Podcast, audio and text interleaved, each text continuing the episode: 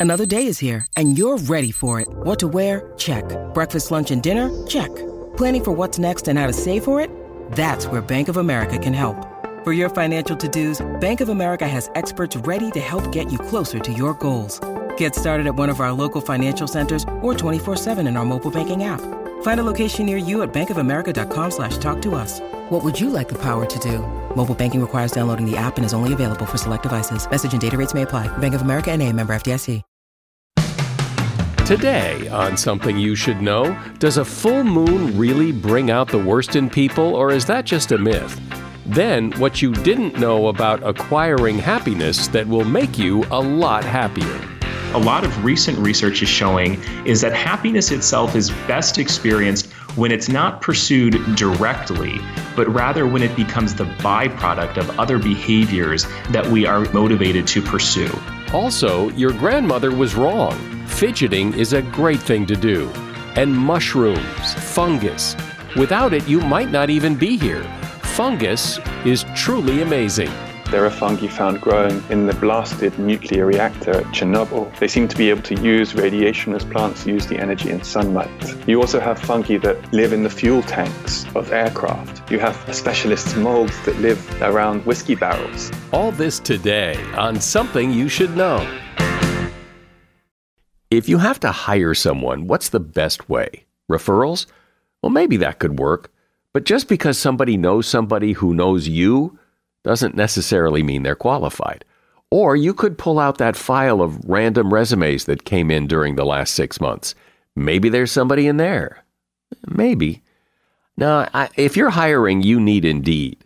Indeed is your matching and hiring platform with over 350 million global monthly visitors, according to Indeed data, and a matching engine that helps you find quality candidates fast. As a business owner, I've found that hiring the right people, well, there's just nothing more important. Don't leave it to chance or a referral or a random resume. Use Indeed. In the minute I've been talking to you, 23 hires were made on Indeed, according to Indeed data worldwide. Indeed's matching engine is constantly learning from your preferences. So the more you use Indeed, the better it gets.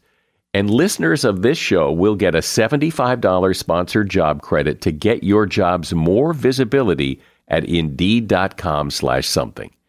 Just go to Indeed.com slash something right now and support this show by saying you heard about Indeed on Something You Should Know.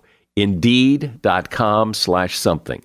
Terms and conditions apply. Need to hire? Oh, you need Indeed. Something you should know.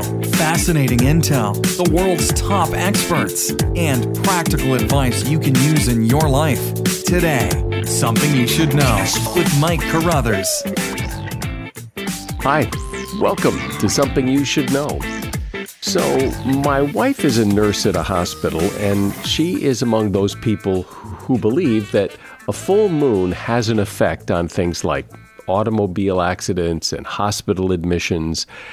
And, and it's more than that. There are people who also believe that a full moon has an effect on things like cancer survival rates, births, depression, violent behavior, and even criminal activity.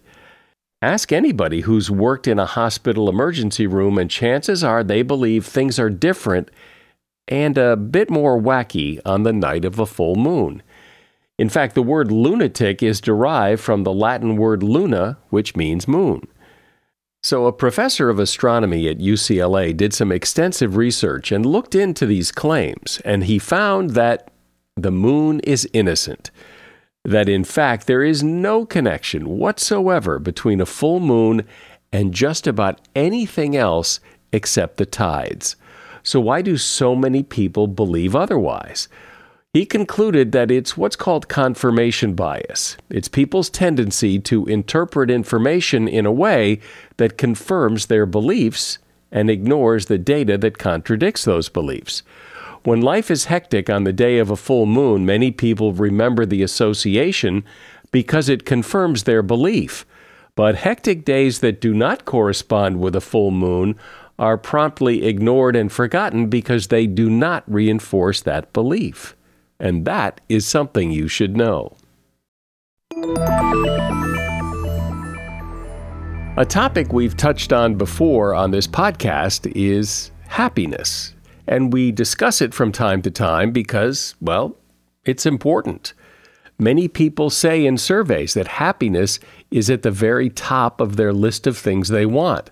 Often more than fame or money or anything else, it's happiness. Who doesn't want to be happy? Yet happiness is not always easy to find and often even harder to hold on to. Still, happiness has been studied a lot, and one of the people who studies it is Tim Bono. Tim is on the faculty in the psychology department at Washington University in St. Louis, where he teaches courses on the psychology of young adulthood and the science of happiness. He's author of a book called Happiness 101 Simple Secrets to Smart Living and Well Being. Hey, Tim. Thanks, Mike. It's great to be joining you today. So, how do you view happiness? It seems like it's a hard term to define because happiness is so subjective. What what makes me happy might not make you happy. So, what is it? Well, when we think about happiness from a psychological perspective, and specifically how we study it in the academic world, we actually don't even use the term happiness. A much more common phrase is subjective well being, with a really important emphasis on that word subjective. Because to know how happy somebody is, you can't always look at the objective circumstances of their life, like how much money they have in the bank or what their education level is. A much stronger predictive, a much stronger predictor, I should say, is their subjective appraisal of what's going on in their life and the extent to which they are grateful for what they have and how they savor the experiences around them. And how important generally is happiness, at least when you ask people, you know, are you happy? Do you want to be happier? How important is happiness? Where does it rank? Well, typically, when you ask people what's most important to them, and researchers have gone to all different corners of the world to do this, happiness is pretty consistently among the very top priorities that people set for themselves. So it is something that I think is an age old interest that people have always had um, a, a, a, desire to pursue. And more recently, you know, we've had the field of positive psychology to provide some scientific evidence on the behaviors and strategies that can help people realize that and incorporate it into their lives. But if happiness is so subjective, then how do you how do you have objective ways to incorporate it into your life?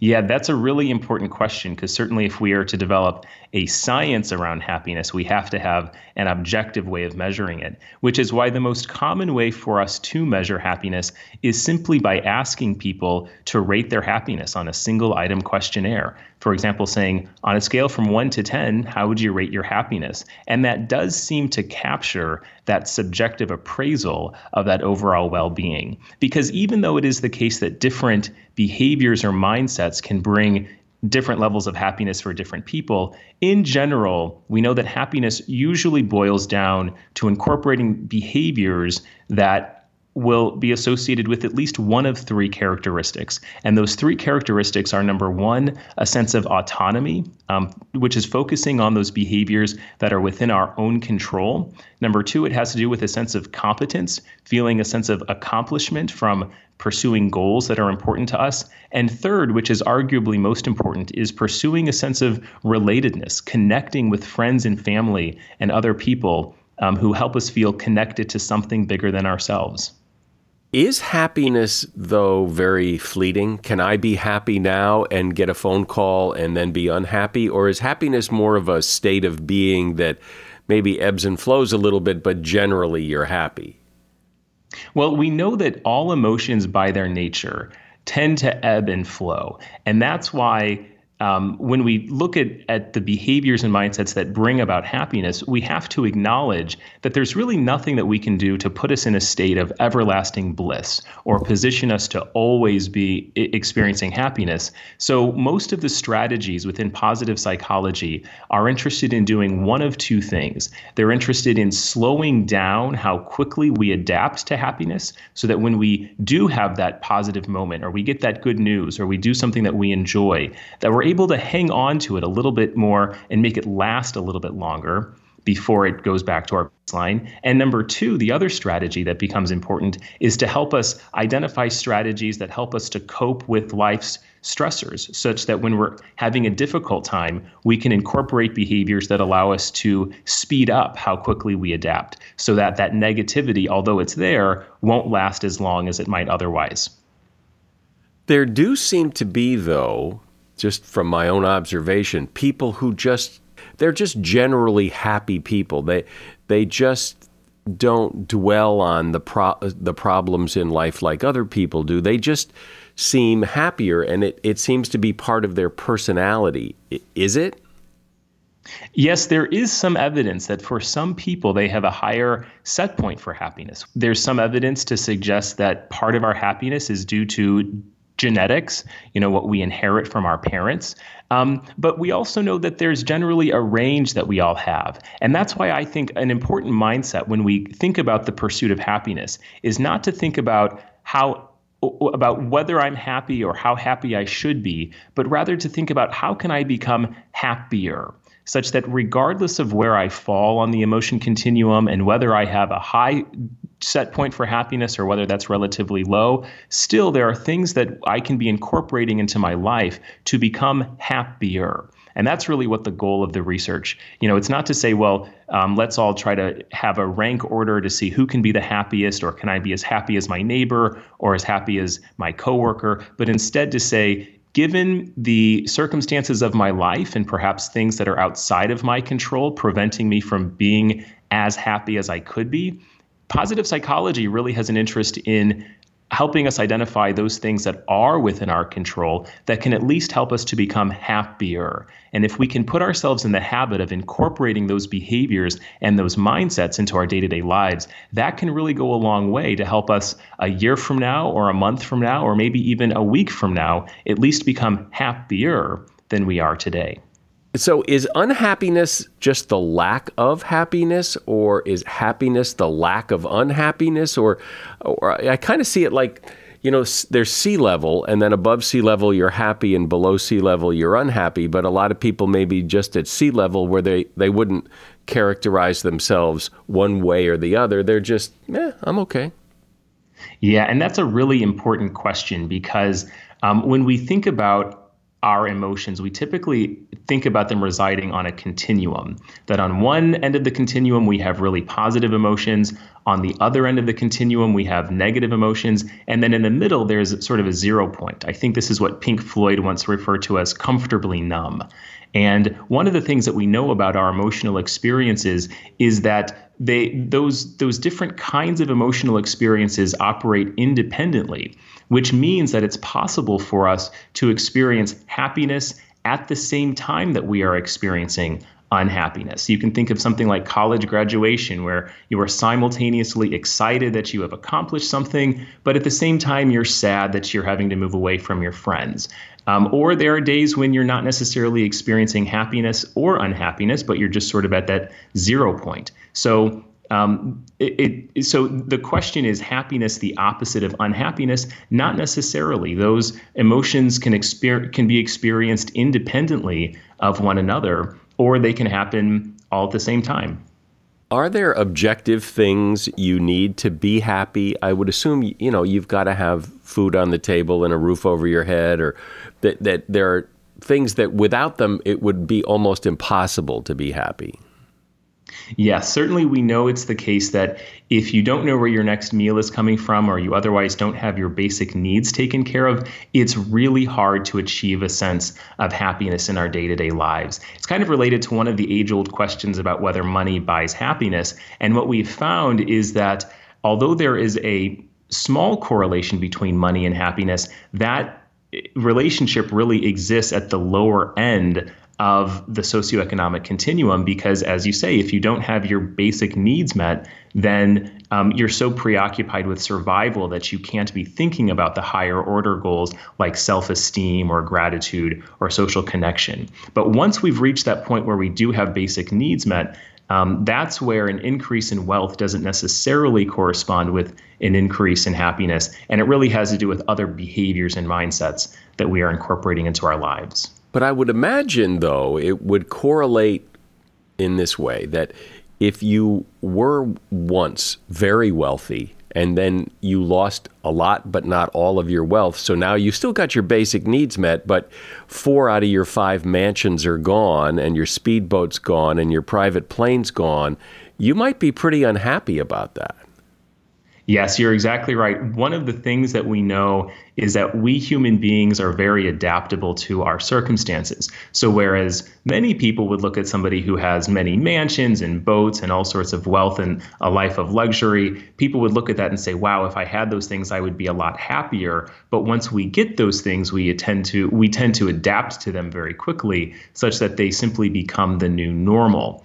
Uh, and if we then suddenly lost those things, then we would be comparing our more modest way of living, which uh, by other standards would be perfectly comfortable, but we are comparing that against this higher set of expectations about how amazing and how wonderful life would be. So when researchers have examined that, people who have had lots of money and then they've lost it for one reason or another, you do tend to see, um, pretty reliably, in fact, a decrease in their overall well being. However, within a period of time, they eventually recalibrate those expectations and eventually they are able to reach a new equilibrium about you know what life should be looking like and what life should be like. So the, one of the things that we've come to understand pretty reliably in all of this research in positive psychology is that humans are adaptable both to good things and to negative things. Great. Uh, tim bono is my guest. He is author of the book Happiness 101 Simple Secrets to Smart Living and Well Being. A shout out to Claritin for supporting this episode and providing us with samples. You see, for as long as I can remember, I have had to deal with seasonal allergies stuffy nose, watery eyes, the whole deal. And the worst for me is it messes up my sleep. I wake up because I can't breathe right. And during the day, well, you know, if I'm working and I'm all stuffed up, then my voice sounds weird, and this is how I make my living. Luckily, for those of us who live with the symptoms of allergies, we can live Claritin Clear with Claritin D. I use it, and if you struggle with allergies, you should too.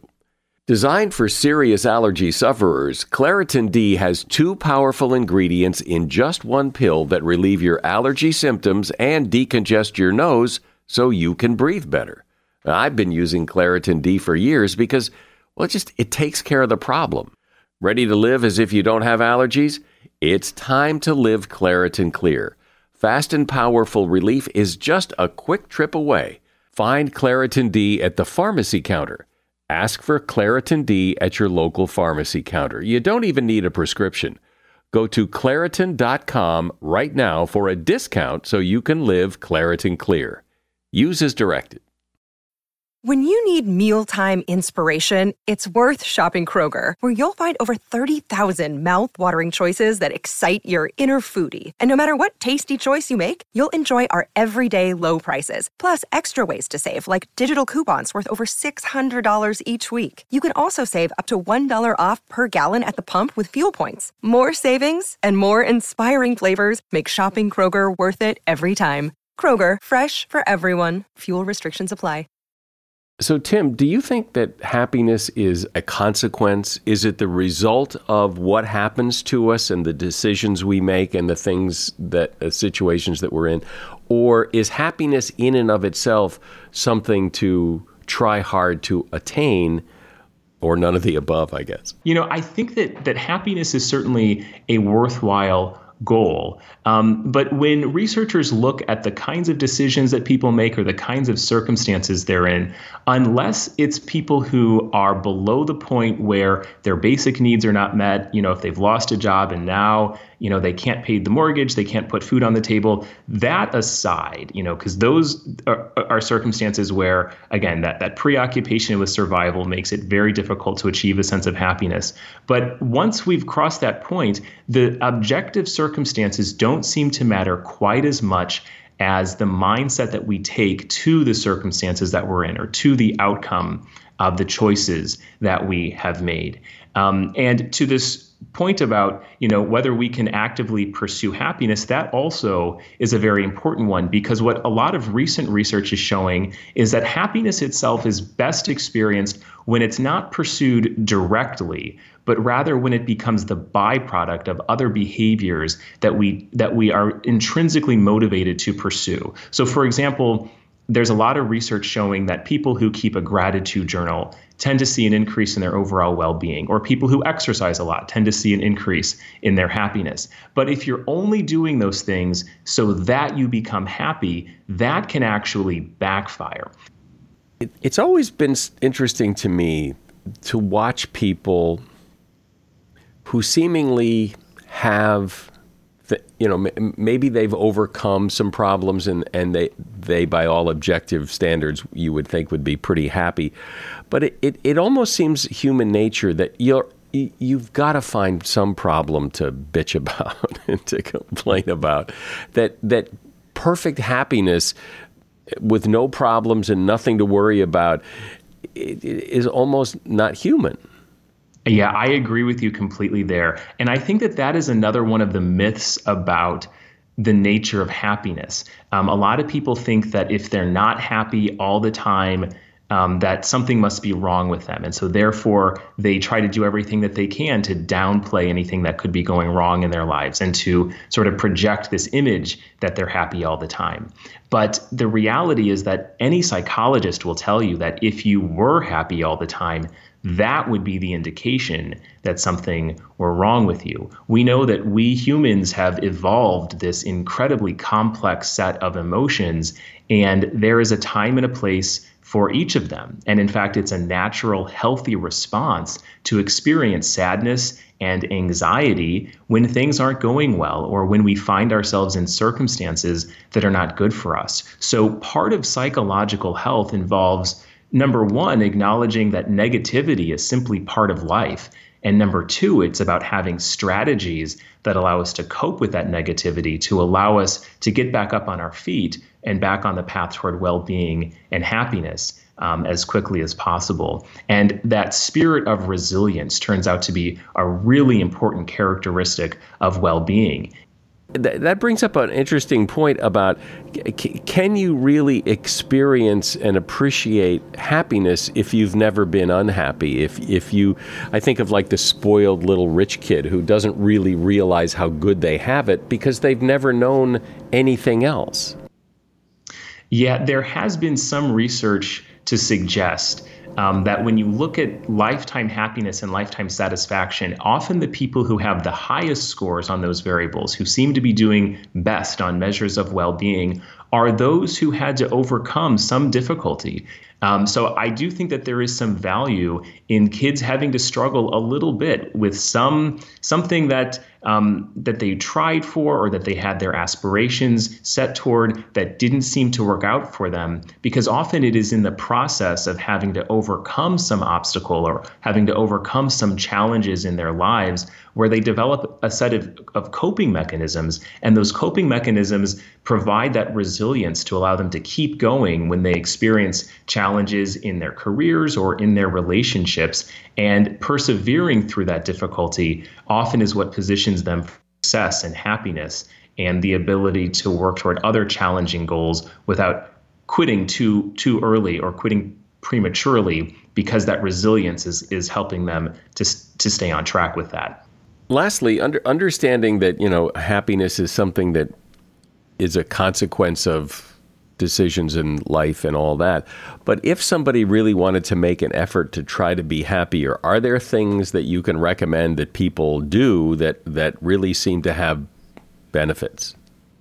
Absolutely. I can tell you that when you look at the thousands of studies that have been conducted on the science of happiness, the single strongest predictor of happiness and well being for an individual has to do with the sense of social connection that they feel with those around them. So, doing whatever we can to get involved in organizations in the community or reaching out to other people or rekindling friendships that really goes a long way in ensuring a sense of well being. In fact, every single study that has ever looked at happiness among a large group of people, when they examine, say, the top 10% uh, you know, the people who are in that top range of, of happiness, what is common to every single one of those individuals is that they each have rich and satisfying social relationships. And so, doing what we can to invest in relationships with others, that's one of the most important things. And then on top of that, there are other daily behaviors we can be incorporating. The practice of gratitude is incredibly important. Um, we think about happiness often as the quotient of what we have compared to what we want, and gratitude really places um, a spotlight on those good things that we already have in our lives that we might simply be taking for granted. Another important thing is to prioritize our physical health, getting exercise on a regular basis, um, prioritizing sleep on a regular basis. We know that both of those activities are associated with the release of neurotransmitters that can boost our mood and help to put the brakes on negative thinking cycles. I did have one quick question. Are people generally self reporting that they are happier today than pa- the past or less? It's a very good question. So, we know that there have been a number of demographers who have been tracking happiness over time. And one of the things that we've found is that um, happiness was relatively steady um, for a large part of the 20th century. Um, so, all through the 90s, through the early 2000s, it was relatively steady. And then it started to take some dips around 2011.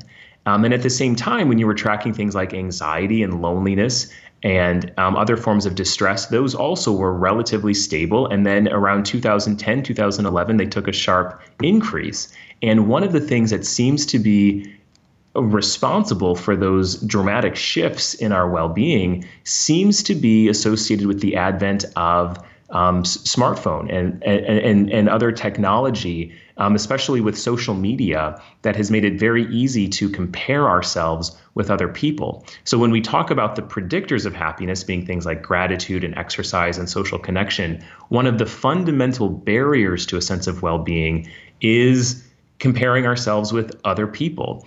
And social media, you know, which to be clear can be used for a lot of wonderful things, um, sometimes it can be a vehicle for social comparison. It can be a way that we measure up the the goodness of our life by comparing it to other people. And we sometimes feel worse about ourselves if we feel that our next door neighbor just got a promotion and that their their career path seems to be on a trajectory that's better than ours. Or if a friend of ours from college is going on a really cool vacation that we ourselves would not be able to afford sometimes there's that inferiority and it's really difficult to be happy if we constantly have our head over our shoulder wondering how we measure up to other people. Well, it's interesting how happiness is really important in everyone's life, or people say it is anyway, and yet we're so often wrong about what it takes to be happy. And it's interesting to hear what the science says. Tim Bono has been my guest. He's on the faculty in the psychology department at Washington University in St. Louis, where he teaches the science of happiness, and he's author of the book Happiness 101 Simple Secrets to Smart Living and Well Being. You'll find a link to that book in the show notes. Thank you, Tim. As a listener to something you should know, I can only assume that you are someone who likes to learn about new and interesting things and bring more knowledge to work for you in your everyday life. I mean, that's kind of what something you should know is all about. And so I want to invite you to listen to another podcast called TED Talks Daily. Now, you know about TED Talks, right? Many of the guests on Something You Should Know have done TED Talks. Well, you see, TED Talks Daily is a podcast that brings you a new TED Talk every weekday in less than 15 minutes. Join host Elise Hu. She goes beyond the headlines so you can hear about the big ideas shaping our future. Learn about things like sustainable fashion, embracing your entrepreneurial spirit, the future of robotics, and so much more. Like I said, if you like this podcast, something you should know, I'm pretty sure you're going to like TED Talks Daily. And you get TED Talks Daily wherever you get your podcasts.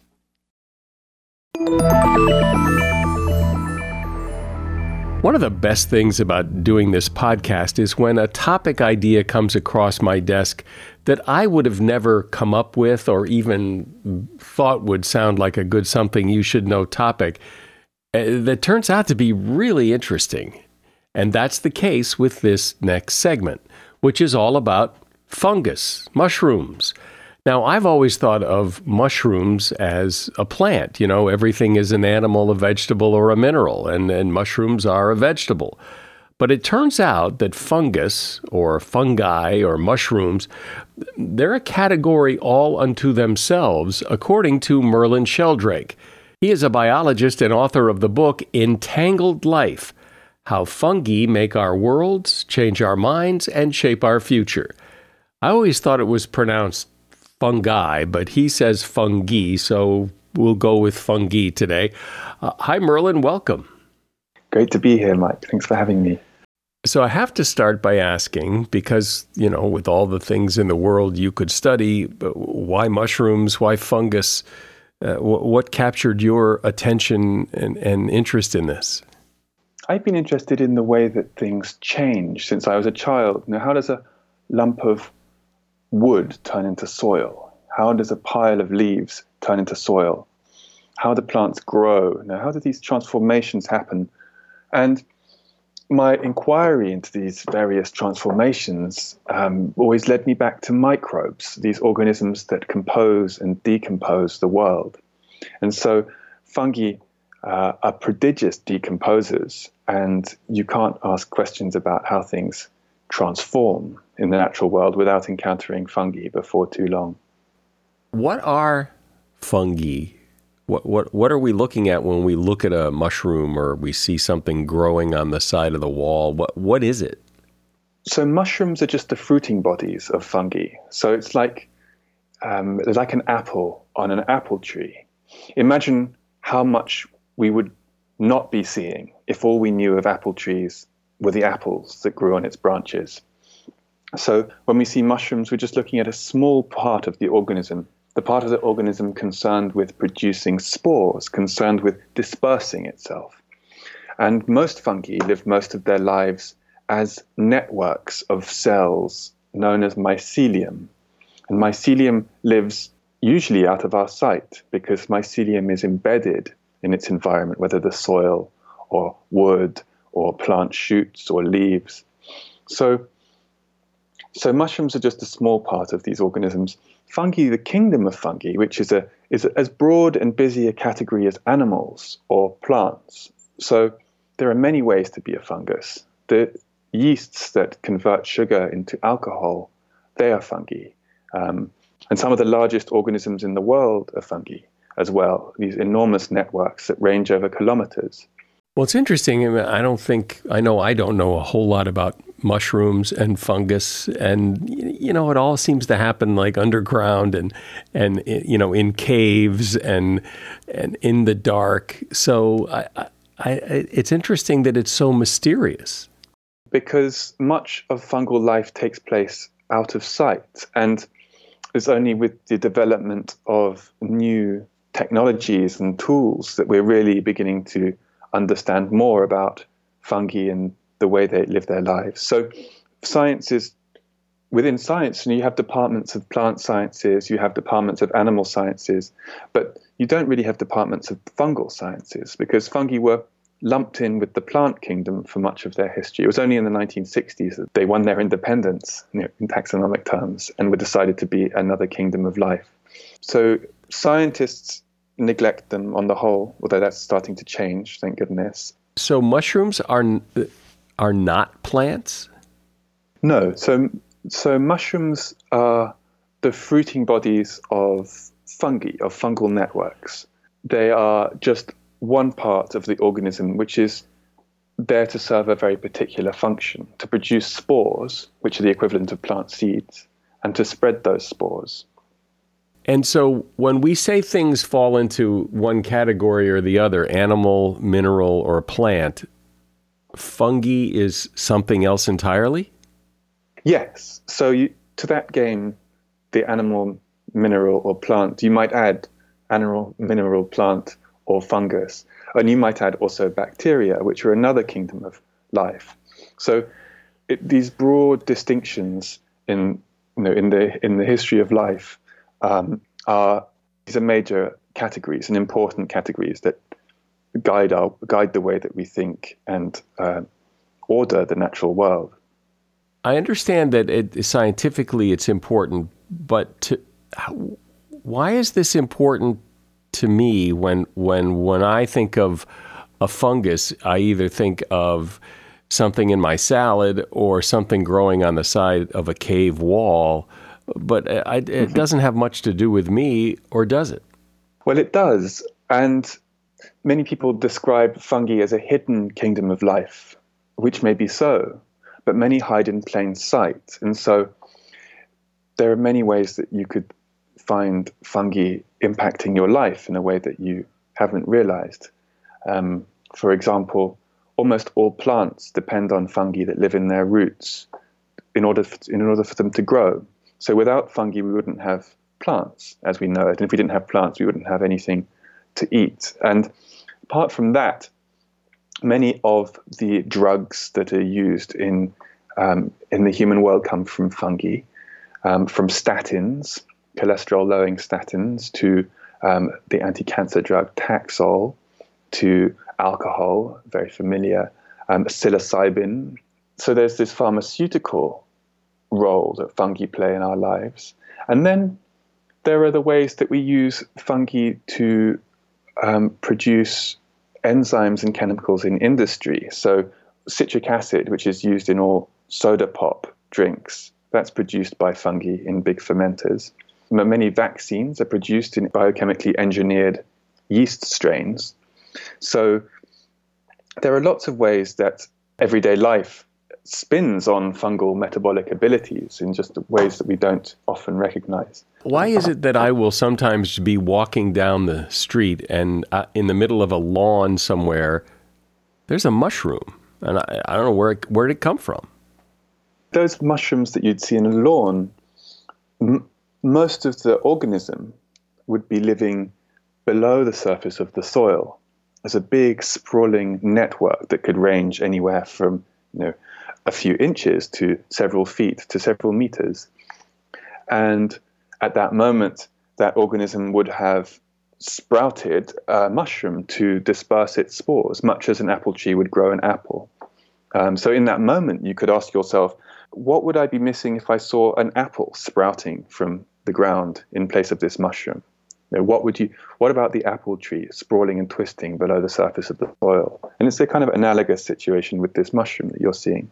The rest of the mushroom's organism, the rest of the fungal network, would be making a living digesting, decomposing, rotting material in the soil. The mushroom seems to, if my recollection is correct, seems to pop up when it's wet, though. There seems to be a particular weather element to it. Yes, so many prop up uh, after rain because fungi use to grow, they inflate their cells with water. So when when it rains, there's enough moisture to power the growth of mushrooms. And in fact, this growth can be very very strong. You know, we can have mushrooms that punch their way through asphalt roads or lift heavy paving stones. Um, and you wouldn't you wouldn't think it possible if you picked one of these mushrooms. You know, they're a kind of soft, squidgy, fleshy material. Many you can eat, of course. Um, but nonetheless, they generate enough force by this hydrostatic, this water driven power of their growth to crunch through very tough materials. And many of them we can eat, but many of them, even if you eat a little bit, will kill you. So, what, what's the what's going on there? Yeah, so it's a bit like much of the natural world. So there are lots of plants there are also lots of plants that produce poisons that would kill us. And there are lots of animals that we could eat, but there are also animals that produce poisons, whether scorpions or pufferfish uh, or poisonous snakes that would kill us. And it's similar in the fungal world. Uh, there are these mushrooms which produce powerful poisons that, that will kill us. But it's not a unique feature of fungi um, to be deadly, to be potentially deadly.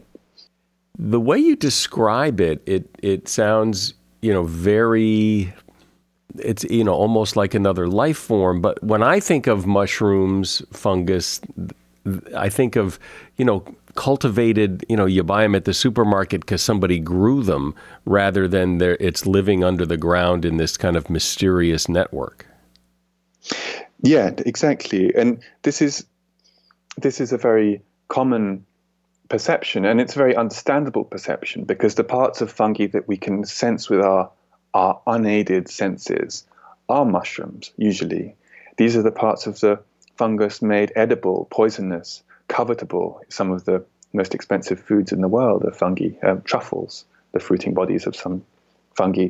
So these are the parts of the fungus made uh, perceivable, you know, made noticeable. And so we would naturally think of mushrooms when we think of fungi. Uh, but that's what's so thrilling about this, the fungal world, the fungal kingdom, is that the more we find out about it, the more we realize that these organisms underpin many of the natural processes that we take for granted. They, they support many of the ecosystems that we, we didn't know they supported. We, um, we learn more and more about how, how different things would be if fungi didn't exist. How different would things be if fungi didn't exist? Well, they'd be unrecognizable. I mean, the history of life would uh, would have unfolded in a very different way.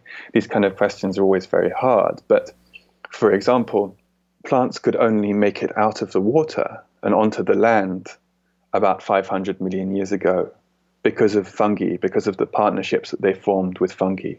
So when the ancestors of plants, which were small uh, algae, uh, you know, these photosynthetic, they were green, they photosynthetic, so they could eat light, um, and they could produce energy from light. But they weren't able to scavenge and forage around in the soil, in the, the solid ground. So when they washed up onto the shores of lakes and rivers, they formed relationships with fungi, which are very capable foragers in solid ground. And fungi behaved as root systems of these plants for about 50 million years until plants could evolve their own root systems. So the rest of the history of life on land is a history driven by this relationship between plants and fungi. And you know, plants, are what we what we call plants, are really fungi that have evolved to farm algae, and algae that have evolved to farm fungi. So all of the ecosystems that sustain us and in which we live, these are all things that arise from the um, from these relationships formed by fungi. When I think of fungi, I think of mushrooms because that's what I see. Are there other ways to see it? The naked eye sees it other than when it creates a mushroom? Yes, so you can see fungal networks. You can grow them on, um, well, when you have moldy bread, for example, when your bread goes moldy, what you see there, those are fungal mycelium uh, growing across the surface of the bread. So there are, are many ways in which we can see it. Uh, in the natural environment, you could see, you can sometimes see molds growing. You can sometimes see fungal um, networks growing. If you peel off the side of a rotting log, you'd be able to sometimes see uh, fungal tissues there uh, digesting the log. So there are other ways to see fungi apart from mushrooms. And so when mold grows on my bread, generally we know that uh, the bread's probably been sitting around for a long time. And and what happened? What, what, where did that mold come from? And then if i put it in the fridge it probably won't come or at least won't come for a, a few more days. So those molds on your bread would have come from spores in the air. And spores are how fungi disperse. So spores are a bit like plant seeds.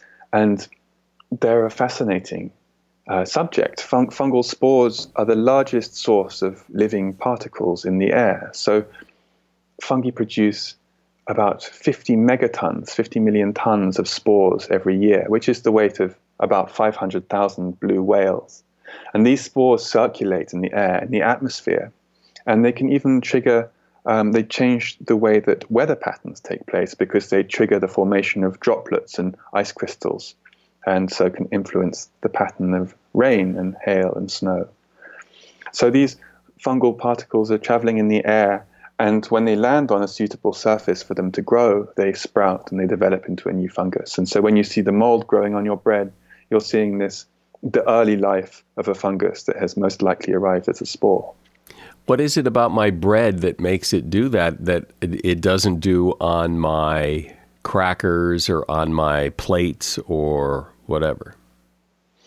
Well, it, you probably find fungi that did grow on the crackers after a while. The bread is more moist, and so fungi could find an easier home there. Um, plates would be hard because there isn't much organic material for them to digest. They live on the sources of food. Um, you do find fungi living on all sorts of strange materials. They have a wide variety of appetites. There are fungi found growing in the blasted nuclear reactor at Chernobyl. These fungi grow towards radioactive hot particles. They seem to be able to use radiation as plants use the energy in sunlight. You also have fungi that live in the fuel tanks of aircraft, the kerosene fungus. You have specialist molds that live um, around whiskey barrels in Canadian distilleries that live off the evaporating alcohol fumes uh, that emerge from these barrels over the course of years.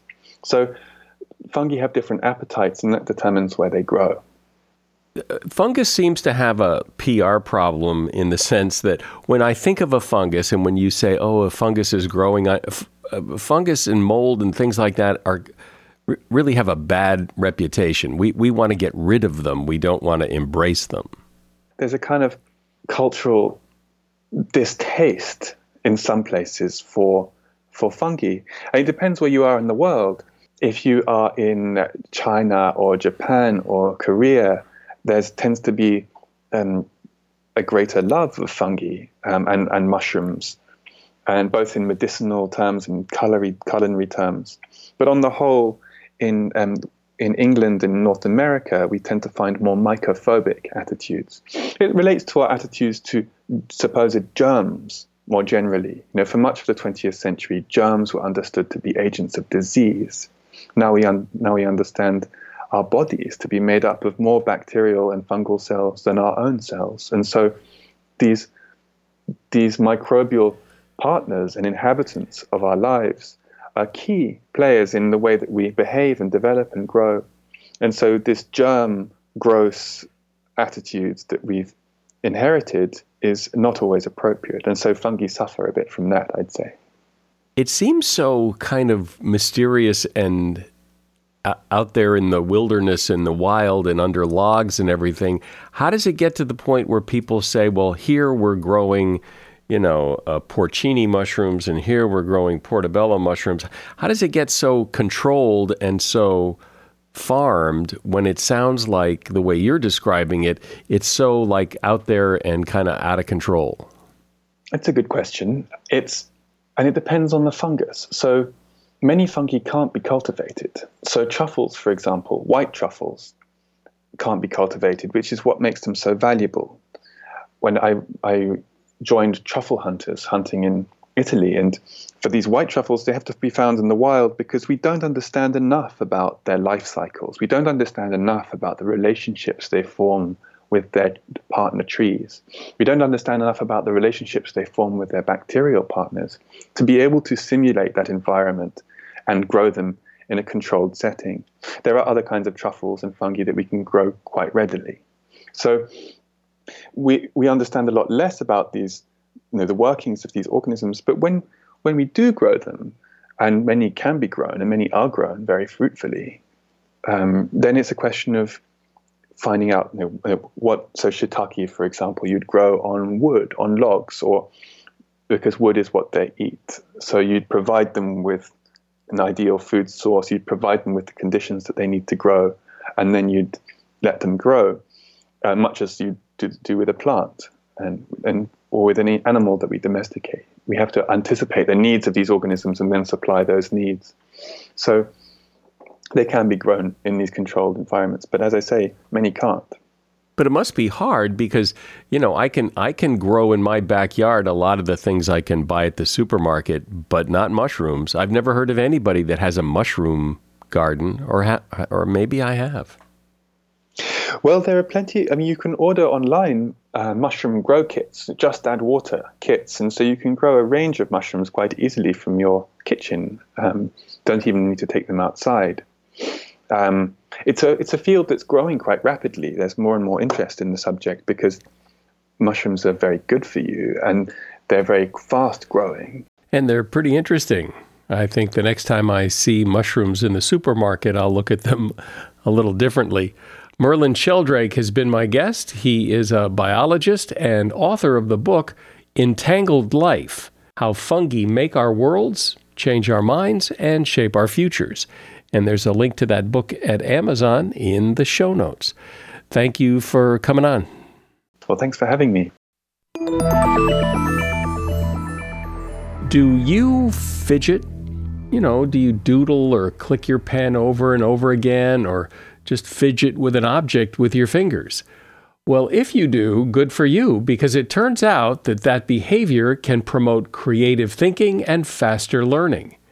Researchers at New York University's Polytechnic School of Engineering studied a group of 40 workers who used various fidget widgets to improve focus, ease anxiety, and boost creative thinking.